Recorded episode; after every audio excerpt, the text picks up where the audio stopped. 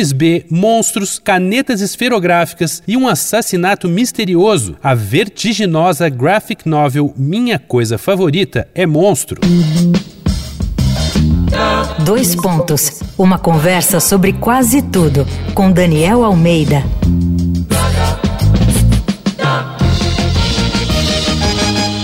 Em mais um episódio da série Sem Tanga Nem Capa, aqui do Dois Pontos, a gente continua falando de histórias em quadrinhos, mas essa, especialmente, é uma daquelas que abalam as fundações da coisa toda, que mudam a abordagem, o conteúdo e a forma de uma arte. Eu tô falando de Minha Coisa Favorita é Monstro.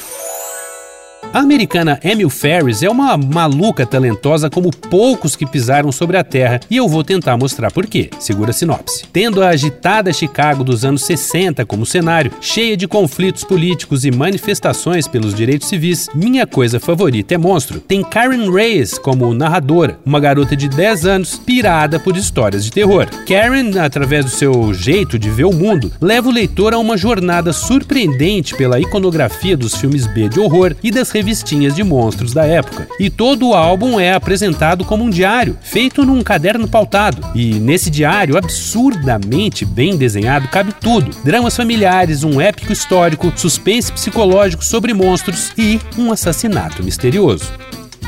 E para completar a doideira, Emil Ferris, a autora, já mencionou em entrevistas que antes de criar esse álbum, que aliás levou cinco anos para ficar pronto, ela foi picada por um mosquito que transmitiu a febre do Nilo Ocidental. Isso quer dizer que em poucos dias ela estava com as pernas e a mão direita, a que usava para desenhar, paralisadas. Mas sem perder tempo, começou a desenhar com a mão esquerda, quer dizer que ela teve que aprender a desenhar com a mão esquerda e conseguiu fazer esse trabalho chocante.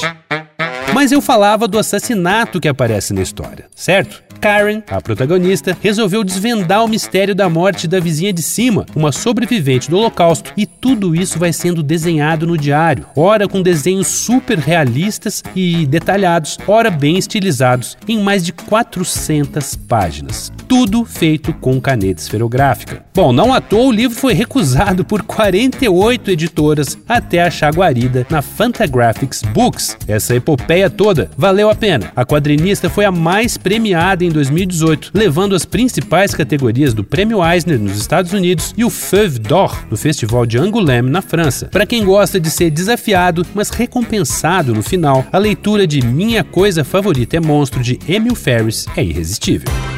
Vai lá no arroba Danico Illustration e dá uma olhada nas ilustrações inspiradas na série Sem Tanga Nem Capa. Eu sou Daniel Almeida, dois pontos, até a próxima. Você ouviu Dois Pontos, uma conversa sobre quase tudo com Daniel Almeida.